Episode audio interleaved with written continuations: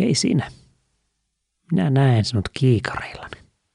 Tiedä mitä teet ja mitä ajattelet. Olet nälkäinen. Haluat maailmalle hyvää. Sinussa on enemmän kuin mitä maailma on vielä nähnyt. Kuuntelet podcasteja mieluiten tuplavauhdilla. Turhaudut siihen, kun palaverissa joku ei kuulostakaan pikkuoravalta. Haluat saada aikaiseksi ja valitset podcast-jaksot sen mukaan, kauanko ne kestävät. Jos asiaa ei saada sanottua alle seitsemän minuutin, niin sitä ei kannata kuunnella ollenkaan. Tarkoitusperäsi on hyvä. Markkinointikenttä on laaja. Haluat pysyä ajan tasalla. Ehkä siksi päädytkin markkinointiperunan pariin. Hmm, kiitämme siitä. Näen kiikareillani, että rauhattomuus kasvaa jäsenissäsi. Missä vaiheessa tämä jakso muuttuu insighteiksi? Muuttuuko se koskaan konversioksi? Ei muutu. Minähän sanoin, että älä kuuntele tätä jaksoa. Et uskonut minua ja nyt maksat siitä kovaa hintaa. Mitä jos et painaisikaan skip tai stop tai report spam? Mitä jos hengittäisit syvään, antaisit jakson pyöriä ja keskittyisit tähän hetkeen? Aina ei tarvitse kehittyä. Joskus voi vain olla. Seuraavaksi laitan soimaan neljä minuuttia luonnon ääniä. Laske soittimesi nopeus yhteen. Vedän nenän käyttä henkeä ja päästä se ulos. Sinä olet hyvä ja arvokas.